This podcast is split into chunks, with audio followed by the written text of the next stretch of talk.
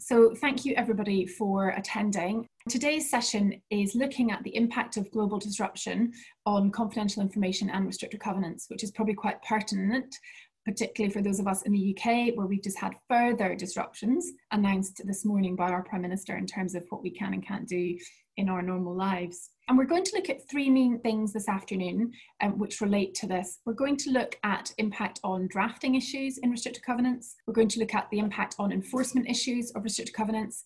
And we're also going to look at cultural issues within the workplace, which may put a slightly different spin on restrictive covenants, both enforcement, drafting, and also just more generally the concept of them. Before I get on to any of the content, I am delighted to introduce to you our excellent panel of speakers this afternoon. So, first of all, we've got Beth Hale, who is one of my partners at CM Murray, an employment and partnership expert advising employers and employees on various different business protection issues, uh, both from the beginning, so the drafting, and right through to the enforcement and the policing side of things. And then we've got Chris Steef, who is managing partner of Fisher Phillips in Philadelphia and Pittsburgh an immediate past co-chair and co-founder of the firm's employee defection and trade secrets practice group. And he's got an international practice looking at restricted covenant and confidential information and business protection issues around the globe for his clients. And then we've got Joydeep Hor, who is founder and principal of People and Culture Strategies, who are a firm in Sydney, Australia. He is very used to having a very international practice. Joydeep is a legal and strategic advisor to a huge range of businesses, both domestic and international, with particular expertise in workplace cultural issues. And last but definitely not least, Gavin Mansfield QC, who is head of chambers at Littleton Chambers an employment partnership and commercial barrister with particular expertise in business protection issues, including restricted covenants, team moves, and protection of confidential information, and extensive High Court experience litigating these matters in real life disputes. So, we've got quite a lot to cover today, so I want to crack on and really start with looking at that drafting piece. So, drafting restricted covenants. So, obviously, we thought about global disruption, and when we were having a conversation about this panel, we really thought about three main things. One was that Donald Trump potential re-election in November um, and the impact that that might have on global trade and business. The other was Brexit, and similarly, the impact that that might have on global trade and um, mobility. And the third one is obviously the current pandemic through which we are all living. And so, Gavin, how do you think these sorts of issues will come to bear on businesses when they look at drafting covenants and really trying to capture um, the essence of what it is that they are trying to protect? And how do you think that their approach will have to change? Well, Sarah, I think that we've got to look at a time of great change and how our drafting keeps, keeps up with that. And drafting employment contracts, drafting restrictive covenants in particular, is always a game of catch up. We try as much as possible to draft contracts in a way that are future proofed, that will apply going forward for a period of time. But it's very difficult to do. And there's always something that one hasn't thought of that didn't quite work. So the first thing I think is, this is a time that people need to be reviewing their contracts and be prepared to keep them under review. The second is covenants, as much as possible these days, need to be dynamic. And what I mean by that is that rather than saying you shall not do these things, they need to move with the times. So they need to define competing business, for example, by reference to what the uh, employer is doing at the particular time of termination, clients, and so on uh, competing businesses to be defined in a, uh, a, dynamic way. And I think the particular challenge at the minute is that, particularly the pandemic, is accelerating changes on a number of levels. So, at an economic level, I think a lot of businesses are likely to come out of this doing different things because things that people wanted they aren't going to want in the same way and businesses are going to have to start thinking well we better do something else that people do need in this environment. And so that's going to change the nature of the economic opportunity and what it is the the current employer is doing and what a new competing business might choose to do. So that's one thing. What do i want to protect against competition with the second thing I think is that um, within businesses, and this is the obvious point perhaps, the way in which we work is changing very much. So there's much more working from home, obviously, as if we need reminding of that in the UK. Now we've been all told, no, don't come back to work, stay at home in a sort of hokey cokey approach to um, workplace um, affairs at the moment. Then we, first we stay at home, then we go back, then we stay at home again. That's all changing, and also concepts like working time that we see, uh, for instance, in clauses which say you've got to devote your whole time and attention during business hours to your employer. Well, what does that mean? Now. I mean, we've all been working at home probably for the last six months. I don't know about you, but there's not much distinction between working time and non working time, between our sofas and our laptops and everything else. So, some of the things we've been used to using as concepts in our covenants aren't really going to work anymore. And we've got to start thinking around different ways, both one, capturing the things we want to protect against do my covenants stop this employee doing the things that I want to stop them from doing? And two, the other side of the equation is my covenant so broad as to be an unreasonable restraint of trade? Have I managed to end up with something that prohibits a whole bunch of things I've got no justification in prohibiting? I mean, that's always the challenge, but it's particularly challenged now. And I'll just give one example geography, for example. I know different jurisdictions take a different approach to this. Be interested to see what Chris and Joydeep thing. I mean, I've always thought the idea of area limitations, geographical restrictions are a bit old fashioned in many ways, given that, you know, the days of the area sales manager for the East Midlands, where I come from, is a pretty outmoded kind of idea that you've got someone driving around a particular geographical area having only that customer base. But now, how do we even make those sorts of restrictions work, both as to time and as to geography, where we're all working from home. And this is an example of it, isn't it? Where we've got people from the east coast of the US, from Australia, from the UK, all in this meeting now. If we were doing business together, where is where are we carrying on business? Uh, where are the people working from that we're stopping doing things? Where is the place that they're doing business that they need to be stopped? So i think we've got to reimagine a number of those things and really try and define our covenants in a way that captures the essence of the relationships that we're trying to stop using perhaps in some ways some new vocabulary about identifying the relationship. Thank you. And that i suppose does prompt us to look across chris at the US. And, you know, I think what Gavin says about geography isn't brand new for a lot of us practicing in the UK because that idea has been sort of on its way out for some time, particularly for a number of industries. But I think it's not quite so straightforward with you. I think it's not, and I think it's just sort of a nice illustration of one of the challenges that Gavin identified a minute ago, which is whenever we're writing covenants, we're really writing them not so much for today, but for use five years, maybe 10 years from now, because somebody signs it when they first sign on and they have a tenure with the company. And so, you know, it's, it's this exercise in sort of pre- prediction of what we'll need to protect and what the law may look like, because I think Gavin's right that uh, both the business environment and people's duties or activities seem to evolve much faster than either the common law or our documents. And so it is a bit of a catch up game. So I think geography is interesting. There are a lot of uh, states around the U.S. and courts that would still think geography is pretty significant when using a full non compete. I think most locations around the U.S. as to something like a non-solicitation of customers or a non-dealing covenant, people look at that and say, well, the the customers essentially have substituted for geography, right? The extent of the customer list with which you had contact. But for a full non compete, I think a lot of courts are still looking for proof from the employer that the competitive threat is indeed not geographically bounded. And so I, I, think while we might look at it and say, wow, the, the geographic boundaries of work are breaking down in, in some pretty interestingly dy- dynamic ways all over the place, we can't abandon it yet because the case law is not there. And and I think you know if we were talking to a judge in Michigan today, I think a lot of judges might say, well, uh, yeah, this person can operate globally from you know her laptop and kitchen table, but really is she? And like, what is she really covering? And I'm not going to give you the full global protection. And you know, in some states, and certainly I know this is true in England and Wales, you know, if you've overreached, you know, you may not get the benefit of the court rewriting it for you. A lot of a lot of U.S. states will, but some will not. And I know generally England and Wales will not. So I think it's a challenge. Geography is one that, you know, I generally advise people, you know, we can't quite abandon it yet you know, except for the very top level, or for somebody who is clearly doing geographically unbounded work.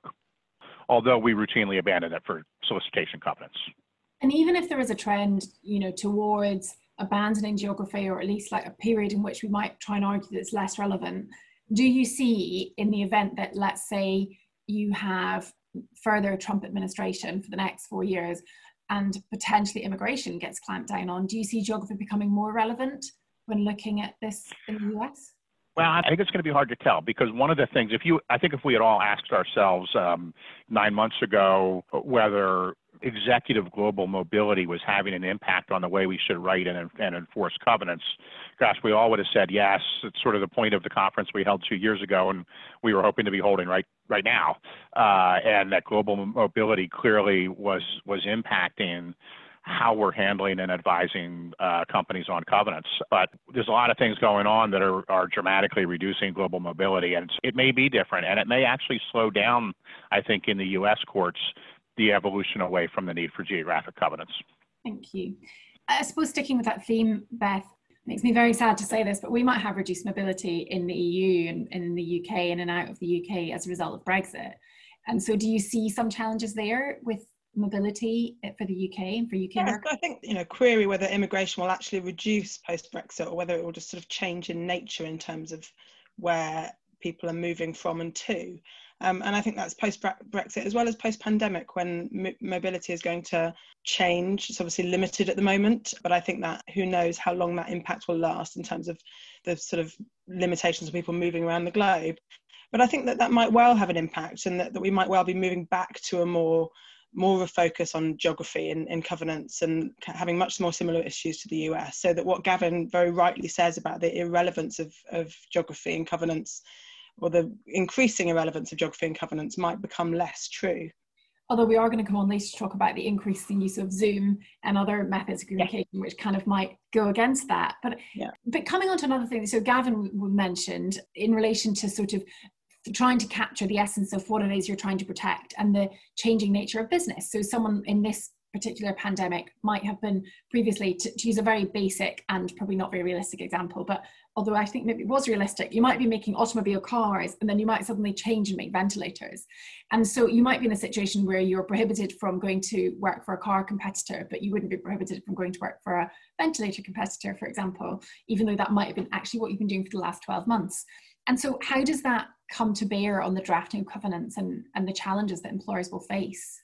Yeah, I think I mean, there are a number of points there. I think the first thing is that covenants, as you will all know, are often drafted on the basis that they prevent the departing employee from doing for X period looking forward anything which they had been doing for Y period looking back.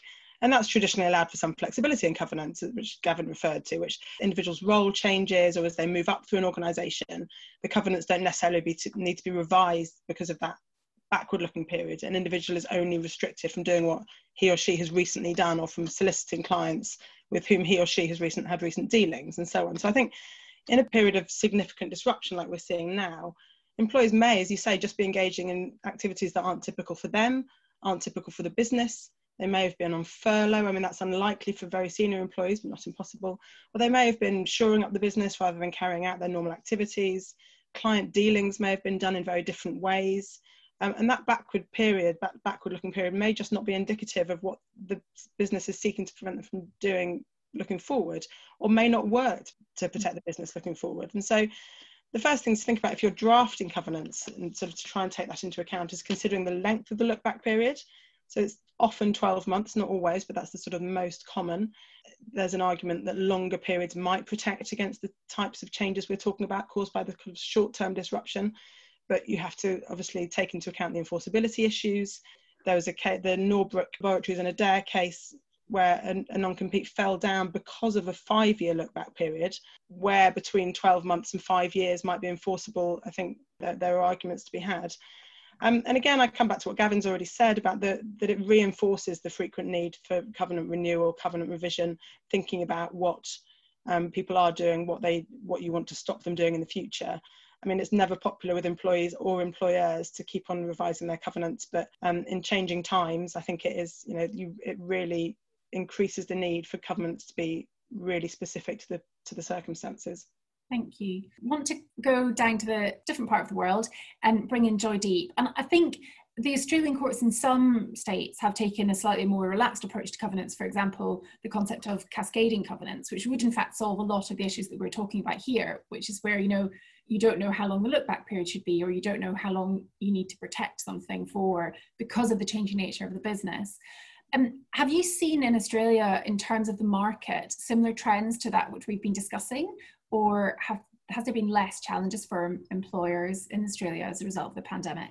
It's a, it's a really interesting question, uh, Sarah, and I think it's a fascinating discussion because uh, my uh, sense at the moment of the Australian market is that this is actually fairly low down on the list of priorities for employers. I think for employers in Australia at the moment, there's so much uncertainty. Uh, there's so many question marks around long term viability um, the government scheme here that's been introduced to as, as, effectively a life support, which is known as JobKeeper, uh, here is going to change radically after the 30th of September.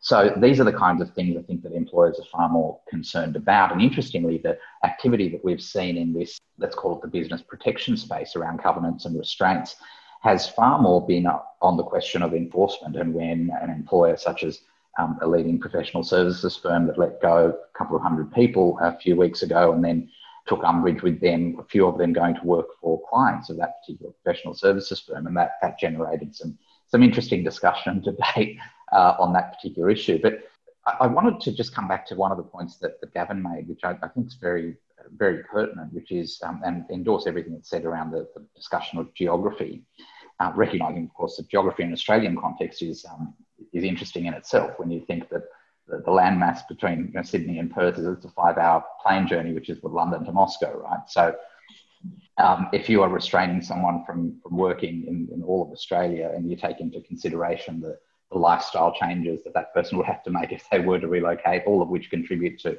reasonableness, etc. It, it's actually still talking about restricting within your own your own country.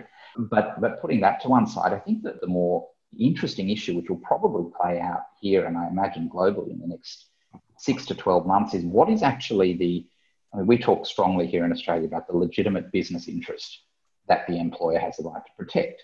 Now, that legitimate business interest is evolving at a rate of knots.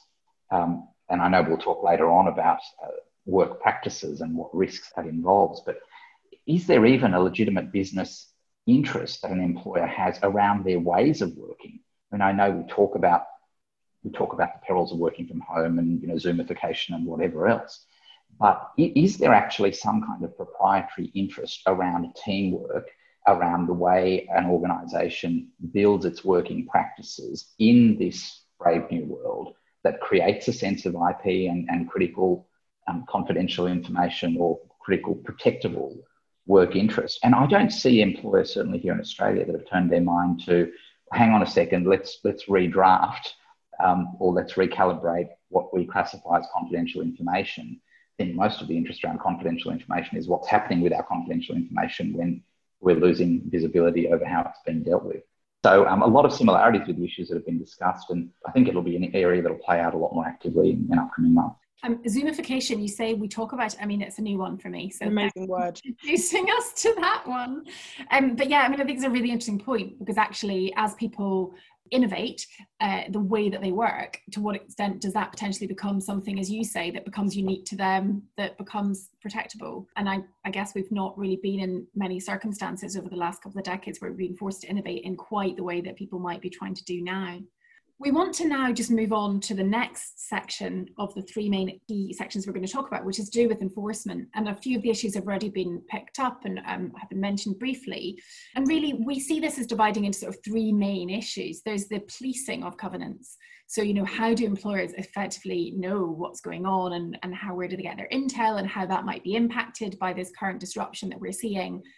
There's the uh, related evidence gathering and then there's the final point about you know actually enforcing these restrictions through the courts. So to start off with thinking about policing and evidence gathering as people have retreated i suppose to their back bedrooms or their living rooms to do their jobs obviously the employer has reduced the visibility over physically what people are doing. Beth how do you think that that will impact when an employer may need to be trying to work out what an employee's up to or trying to figure out if someone is or isn't about to breach their covenant or their confidential information obligation. Yeah, well, it's an interesting one because I think it's possible that that kind of lack of ability for employers to spot those soft signs of unusual activity, those soft signs that someone might be looking to leave, might well actually increase the litigation in the area because then they won't know about things until it's too late and someone's already gone and competing. You can't see anymore someone nipping out to a breakout room to take a call, taking calls with the office door closed, those sort of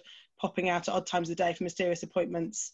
I mean, even printing large volumes of documents, which people, you know, sometimes do as a sort of on, on the way out, all that can be done much more easily without being spotted, without being tracked they can you know calls can be made from personal phones. There's all you know those sort of soft signs as i say. And if that early detection mechanism is less reliable i think there's less scope then for a sort of quiet chat or a discreet shoring up of those relationships or indeed for starting that detective work that evidence gathering at an early stage if your concern is mainly about protecting the remaining business relationships or protecting the remaining business rather than retaining an employee who's, who's already dis- disaffected. So I think it, I think there is potential for more cases in those circumstances to be driven to, to litigation or to a dispute where you can't sort of stop it at that early stage. And Joydeep, do you think that employees in that context, you know, they might not even consciously be thinking about this, but they might feel a little bit more invincible if they are actually up to stuff they shouldn't be, preparing to compete, downloading databases because they're not in that office environment. They're not sitting there in their normal work clothes, in their normal environment with their boss across the corridor. Do you think that is relevant and will cause problems for businesses? I think that the essential question in all of this is what are our people thinking and feeling at any given point in time? And my view about restrictive covenants and restraints and the activities and options that employers have to force are actually coming at the issue from a point in time after which the horse has well and truly bolted. The, the, critical question, I think, for employers now, as I say, is what are their people thinking and feeling? And in this current environment, I don't think this would be unique to Australia or the UK or anywhere. The, the first word that comes to mind to characterise the environment is uncertainty. I mean, you talk about the changes that were announced by your Prime Minister um, earlier today. It's a chopping and changing approach, and that's happening in, in numerous jurisdictions. That moving sands approach to the, the political solution, the economic solution, is contributing to a huge amount of uncertainty for people. That is being, I think, exacerbated by a lack of clarity that employers, the fact that they're not providing the necessary clarity to their employees around the, the, the, future. And a lot of that's understandable because they simply don't know. But what happens in times of uncertainty is employees will go one of two ways. They will either feel the need to get that certainty by taking more responsibility for their career and their lives, or they will move into a more passive mindset and look at what they have and perhaps just say, well, this is not a time to be rocking the boat. Let me just not look to progress things. Let me not worry about my career progression, etc., and let me just see how it pans out. Where the employee is feeling agitated to the point that they want to be doing something, absolutely it's the case that employers are going to be far more at risk in terms of not being able to get a sense of the looks on people's faces when they're coming to work or they seem distracted or they're disappearing for a couple of hours in the middle of the day and you you know you apprehend that they might be going for interviews and all of those things that intuitively are observed when a person is working uh, from their main office environment or working environment. But how and i know again we'll come back to some, some proactive solutions and strategies for employers but the, the actions that an employee is going to take is going to be dictated by what they're feeling. And ultimately, what they're feeling is going to be influenced in part by what the employer can do, but there's also limitations on that because a huge amount of what they're feeling is triggered by external environment and issues that are completely unrelated to their, to their work. Um, and also influenced by other things that are happening in their life. I mean, what's happening with the people that you live with, etc. Just one one small anecdote. I mediated a, grievance that a, an employee, fairly junior employee, had against their manager a couple of weeks ago. And, and one of the, the major sources of agitation for this employee in circumstances where both the employee and the manager were working from home for a long period of time was that uh, the employee was highly critical of her manager for just dialing her in for a Teams call without giving her any advance notice that she was doing so. Now, my question when I heard that was, oh, we're talking about you know out of hours contact? Are we talking about late night kind of Teams calls? And she said, no, no, we're talking about normal working hours Teams calls. And the manager was sort of incredulous, saying, Well, hang on a second, we're trying to replicate how we would be working if we were working together. And the employee's perspective on that is, Yes, but we're not working together. And the reality is, the way I'm working at home is I'm cohabiting with five or six other people and we're sharing a desk and whatever else. And it's not that easy for me to take a call. It's a very small example of how what's happening in this current environment is contributing to, to people thinking and feeling things that in the ordinary course of work they just wouldn't be thinking or feeling. And so when we talk about people departing and setting up their own businesses or going and working for a competitor, often a lot of which is triggered by that resentment and hostility or feeling that you're not being respected. There's a lot of that simmering away for a lot of people at the moment. And I think that's a real watch out for employers. Yeah, and I guess even made even harder because you say it's a real watch out, but how can they watch out for it? It's much harder from their perspective to watch out for it as well. So yeah, it's a challenging time. I mean, Chris, what do you think in terms of, you know, thinking more about technical enforcement? And obviously, you know, we all know that one of the key things is to move quite quickly, particularly if there's been confidential information breaches or theft, to try and preserve documents, data, evidence what do you think could be impacted by the zoomification to borrow joydeep's expression of the workplace? And you know people rather than plotting things on whatsapp which people used to think was a safe way to do it but people starting to plot things on zoom or on teams and do you think that's going to be an issue going forward for evidence gathering and ultimately enforcement I do. I, I, think it's going to be very interesting how uh, companies start gathering the evidence uh, for the sort of pre-planning, uh, which is which is so common now. In some ways, you know, it may be it may be exactly the same in that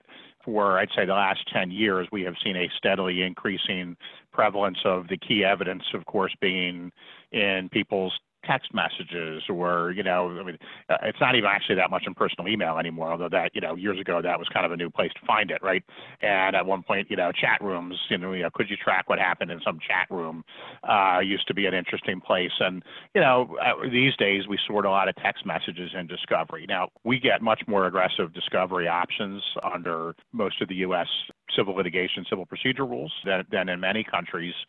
So, in some ways, I think what will be interesting is how much actually is technically feasible to discover.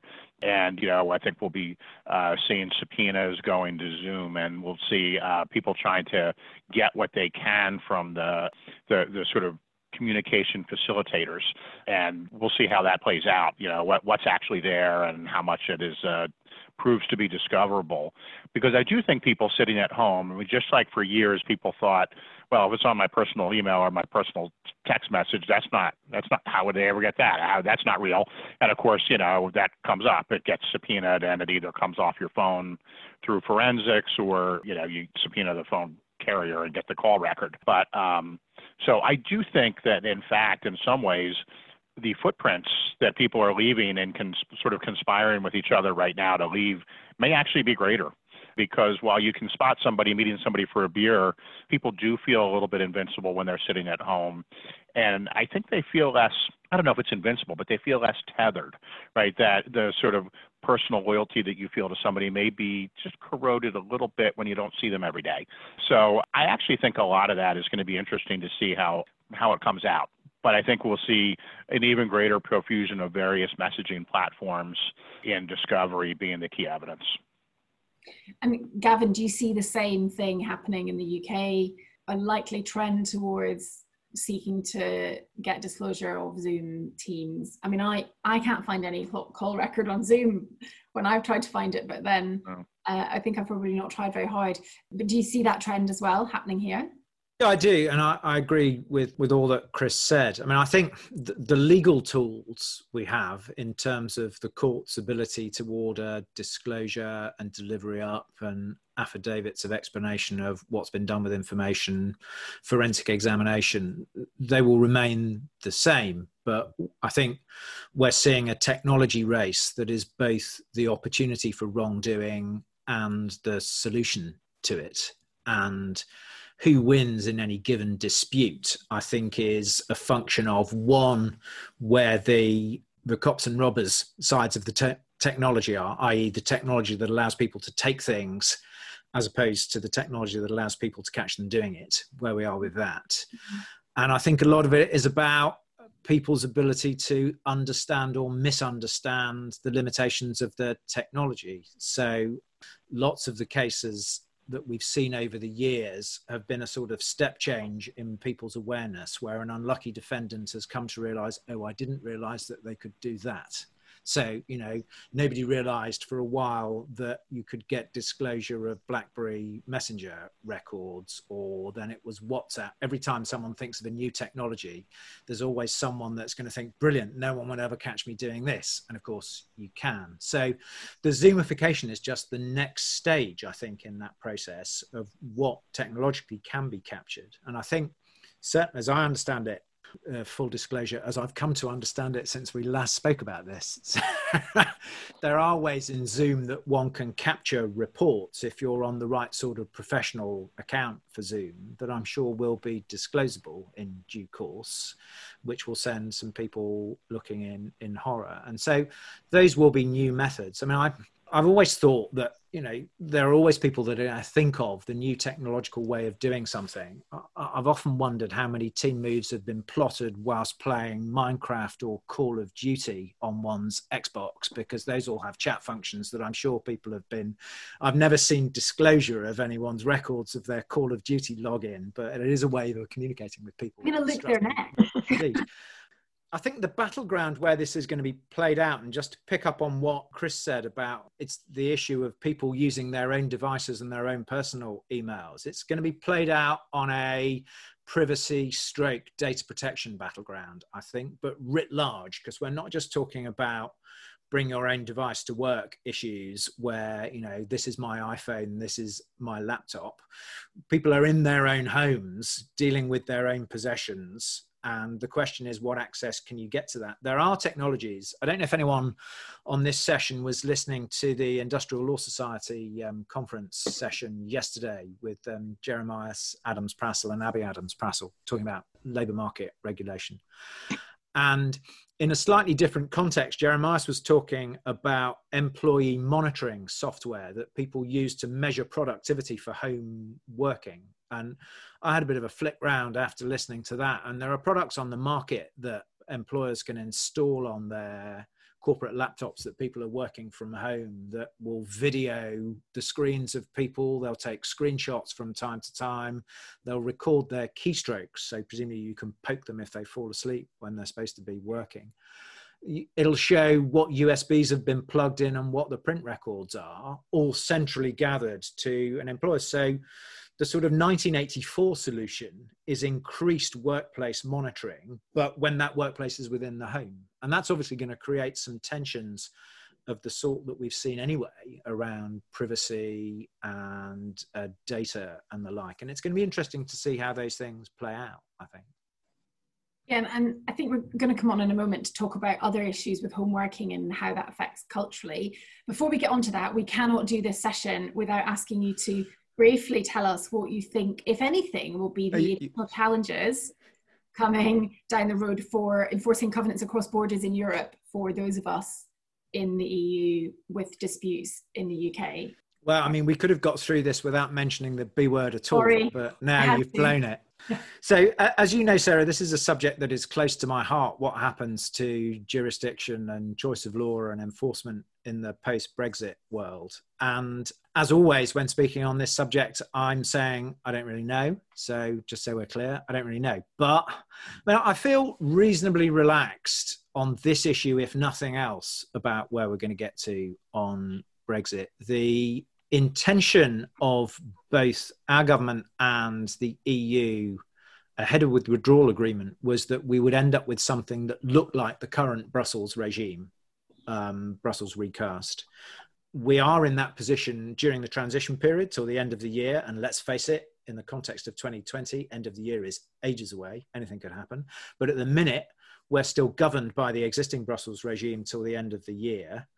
What's going to happen about that? I'm not entirely certain. I'm not sure the extent to which anybody's talking about that in the ongoing deal situation, but there do seem to be plans to deal with what happens if there is no deal. So, in earlier in the year, uh, our government um, took steps to accede to the Lugano Convention, which is what governs the regime between the EU and the EFTA countries, so Switzerland and Iceland and Norway and others.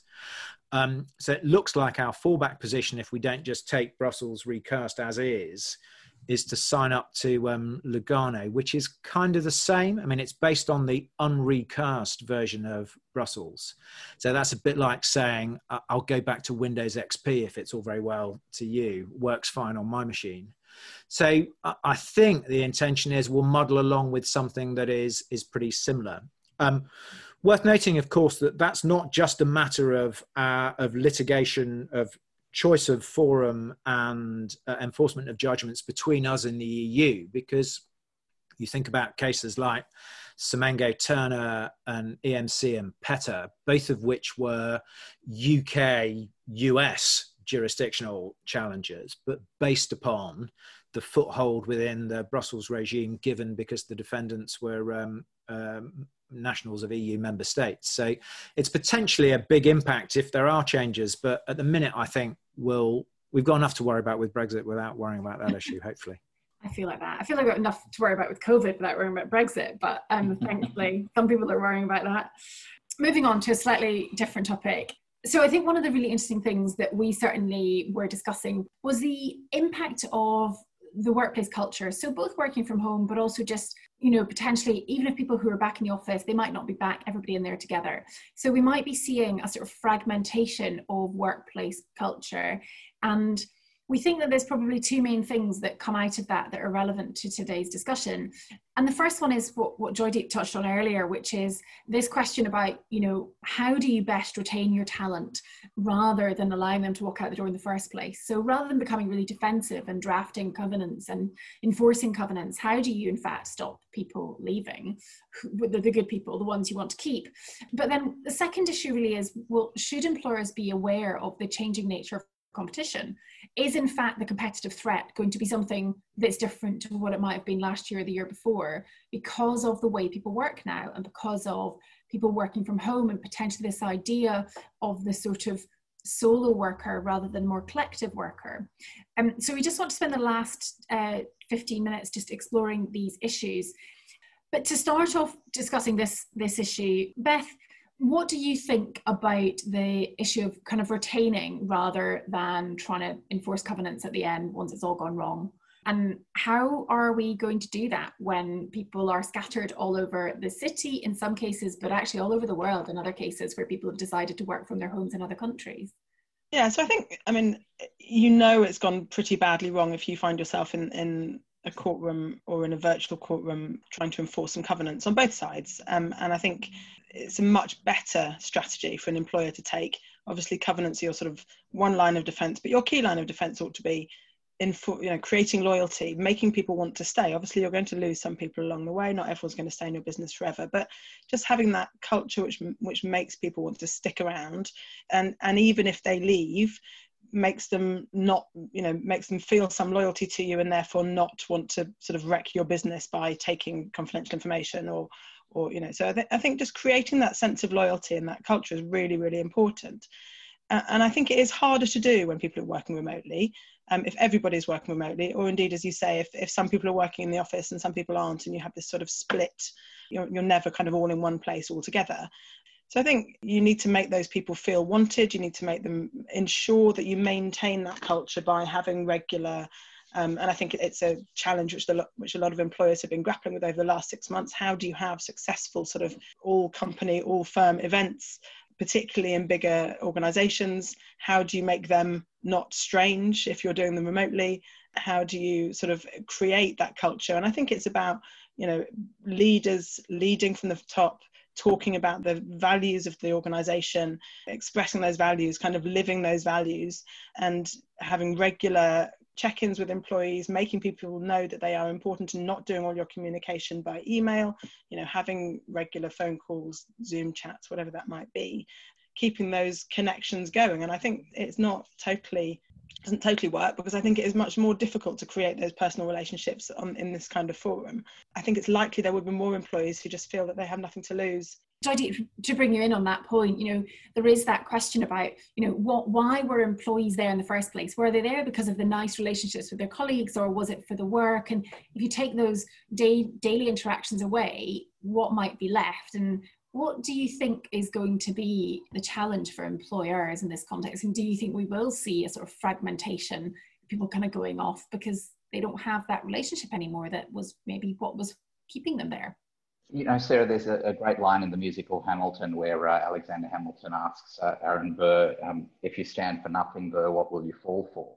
And I think this is um, the precise situation that employers and employees are having to grapple with at this particular point in time. The change that is happening in organizations is something that has been forced globally at a, a remarkable speed. There was a really slow, a really rapid lead up to that transition. It was not the kind of change management exercise that any anyone would counsel a client to introduce if you're talking about the introduction of change in their organization. However, the flow on effect of that has seen a lot of employers come unstuck at the core of their value proposition. So, what they've tried to do in the majority of instances is really try to replicate uh, what they were doing previously, i.e., the notions of we'll still meet, we'll still kind of try to manage workload in this particular way, we'll use technology to, to, to do certain things. And that's fine. And you can understand where that thinking comes from. But the problem with that approach is that you're not grappling with the biggest challenge that employees are facing at the moment, which is the loss of a sense of identity.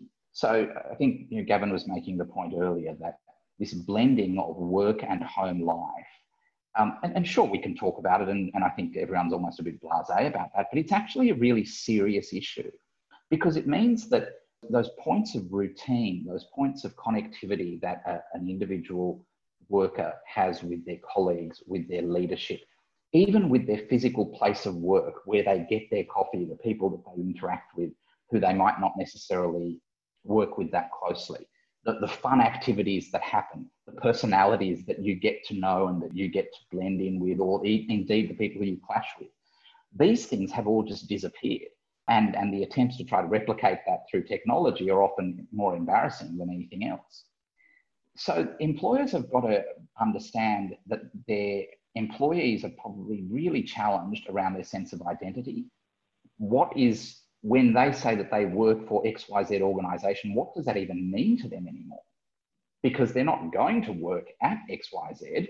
They are hardly interacting in person with people from XYZ. Their, their leadership are talking to them from XYZ, you know, in casual clothes and in the same way that they're talking to thousands of people on a very scheduled basis. All of these things have a huge impact. And I think the other thing that's of critical importance for employers is that don't underestimate the uh, expectation that your employees have around matters such as career progression for them. I see a lot of organizations who have fallen into the trap of thinking, well, everyone should know that we're in the middle of a pandemic. Everyone should know that there are far bigger issues of concern for the world at the moment than someone getting a pay rise or having an appraisal or whatever else it might be. But for a lot of individuals, if not the majority of individuals, these things are actually really important to them they still have bills to pay. They still have livelihoods. Um, they had expectations around what you know, 2020 might have held for them in terms of their career, their lives, etc. And employers are not, in my experience, having critical conversations uh, with their people about these kinds of issues. Uh, checking in with people about how they're feeling at a generic level from a mental health point of view is all well and good. But you've got to start grappling with some of those expectations that people might have had so that you as an employer can understand where might we, even though it's not necessarily our fault, where might we be falling short of meeting people's expectations when it comes to that the core of our value proposition as an employer. There's a lot of work for employers to do, and I don't think it's helped by ongoing uncertainty. But what's likely to happen, and to that the earlier point, is that this is going to be a festering sore for a lot of employees. And because you're not seeing those looks on faces, you're not reading the body language, you're not hearing the hushed conversations that they're, they're having with co-workers, which might give you insights as to uh, what they're feeling at any particular point in time. The moment there's a turn in the market and the opportunities improve in terms of leaving, that's when that's when they will execute on that. And, and you're not going to get much chance to, to recover because you'll be inhibited so that brings in an interesting point because you know you said the moment there's that opportunity and it like someone comes knocking to get them and And I appreciate that for a number of industries, that is exactly what will happen. But I think what maybe have seen over the last few months is that where there has been movement is potentially people leaving to set up on their own. So that's a slightly different question to someone waiting for someone to come and to come along and poach them and then being much more inclined to go. And Chris, I want to just bring you in at this point. You know, do you think that employers see a risk of what they thought was a threat, which was that Coca-Cola thought Pepsi would come along and poach their best recipe developer? Um, but actually, that's not the threat. In fact, for a lot of industries and a lot of businesses, the threat is that the person sitting at home will realize that they don't need colleagues anymore in that they're quite happy working autonomously and that they might go off and do that as a permanent long-term venture. We are seeing more of this already, where people, the experience of working at home for an extended period of time, essentially by themselves at their kitchen table or wherever, has persuaded people either rightly or wrongly, they may it may be a reality or it may be an illusion that I don't need the, the, the framework of the company around me. I can do everything I do every day on my own with a computer and an iPhone and a decent uh, Wi-Fi connection, and I can afford all that myself. Why am I? You know, if, I, if I'm earning a commission, why am I giving so much to the house and compared to what I keep for myself? I think I can do this on my own. And now some people may be deluding themselves about how much support they actually get from the company or the company's you know goodwill and name recognition in the marketplace. But especially in some service industries for others they may not be wrong right? I mean they may be making an accurate assessment that wow i i think i can do this myself and i do seem to be getting a lot done. And and maybe they're riding on a lot of kind of personal goodwill and reputation that, that they themselves have built up over the course of their career, where this is perhaps more viable for some of the more senior people. So I think that's where we may see the real threat on this is the people that are far enough along in their career where they have a lot of goodwill, whether it's been sort of quote appropriated from the company or just built up over time across a 30 year career. A lot of those folks may be viable to go off on their own and say, you know, I, you know, I don't need to train young people, which is harder to do remotely, and I don't need all the networking that I might do in person. I can do the whole thing remote. And that, that's a different kind of challenge when you're enforcing a non compete because, in certain ways, that's a more sympathetic defendant. You're looking to crush the poor person who's, you know, Joe Smith Inc. And as, uh, you know, really a one person shop. It's not like somebody who's backed by a very large company, also. Gavin, do you see that same I suppose, potential development in the UK and also to that litigation dynamic? Do you see the UK courts being more sympathetic to someone who's starting up by themselves compared to someone who is backed by a massive multinational, for example? Yeah, I do. I mean, first of all, I think there probably is more risk this year of the someone setting up to go it alone, just because. I mean, although we haven't seen it play out yet, I think people will have been sitting at home thinking, do I really need to be doing things the way that I've been doing them for years and years? And also the fact that one is at home on one's own doing work, you tend to forget the benefit that you get, as Chris said, of the brand recognition and the corporate support and all the rest of it. So I think there probably will be more of that. I think it's going to shift some arguments to, first of all, some slightly different questions about, well, what's competing and what's a competitive threat, both in terms of type of things that individuals are doing, albeit with perhaps the old employer's clients, but doing something slightly different. Is it competing? And there's always that sort of David and Goliath. Does David compete with the Goliath issue of the small startup that says, well, I'm not really competing because I'm tiny and you're huge? I mean, that's the size issue isn't really the answer to the competition question, but it does get raised quite a lot in cases. Will they get a more sympathetic hearing? I think, in principle, yes. If one looks at discretion to enforce a covenant, the impact on livelihood is probably going to be greater from someone that's going it alone than someone that knows they're being paid by the old employer's um, main competitor and it's no skin off their nose. How, mu- how far that sympathy goes, I think, depends on how egregious the breach is and what sort of activities they've been leading up to it, the sort of things that go into the blend. But undoubtedly, I agree with Chris, it's going to be a, a more sympathetic defendant in mm-hmm. principle. This might, might be an interesting point to address Mike Lampert's question that he put out that a self executing covenant, such as you compete, you lose your stock option, or, or you, know, you forfeit certain deferred compensation, that may help take some of the edge off of David versus Goliath. So you don't have to, so we can say, Your Honor, we're not trying to put him out of business. He can go into business. Best of luck to him on that but he's not walking away with the deferred compensation that we had we had sort of set up here on the condition of non-competition and then use that to fund himself to try to take away our business. And I think it's easier for a judge to say you're forfeiting this or you're not going to get that as opposed to injunctively shutting down an individual who's who's on his or her own. So I think to the extent that's where Mike's question was going, I, I think it might be spot on, especially in these independent competition scenarios. Yeah, thank you.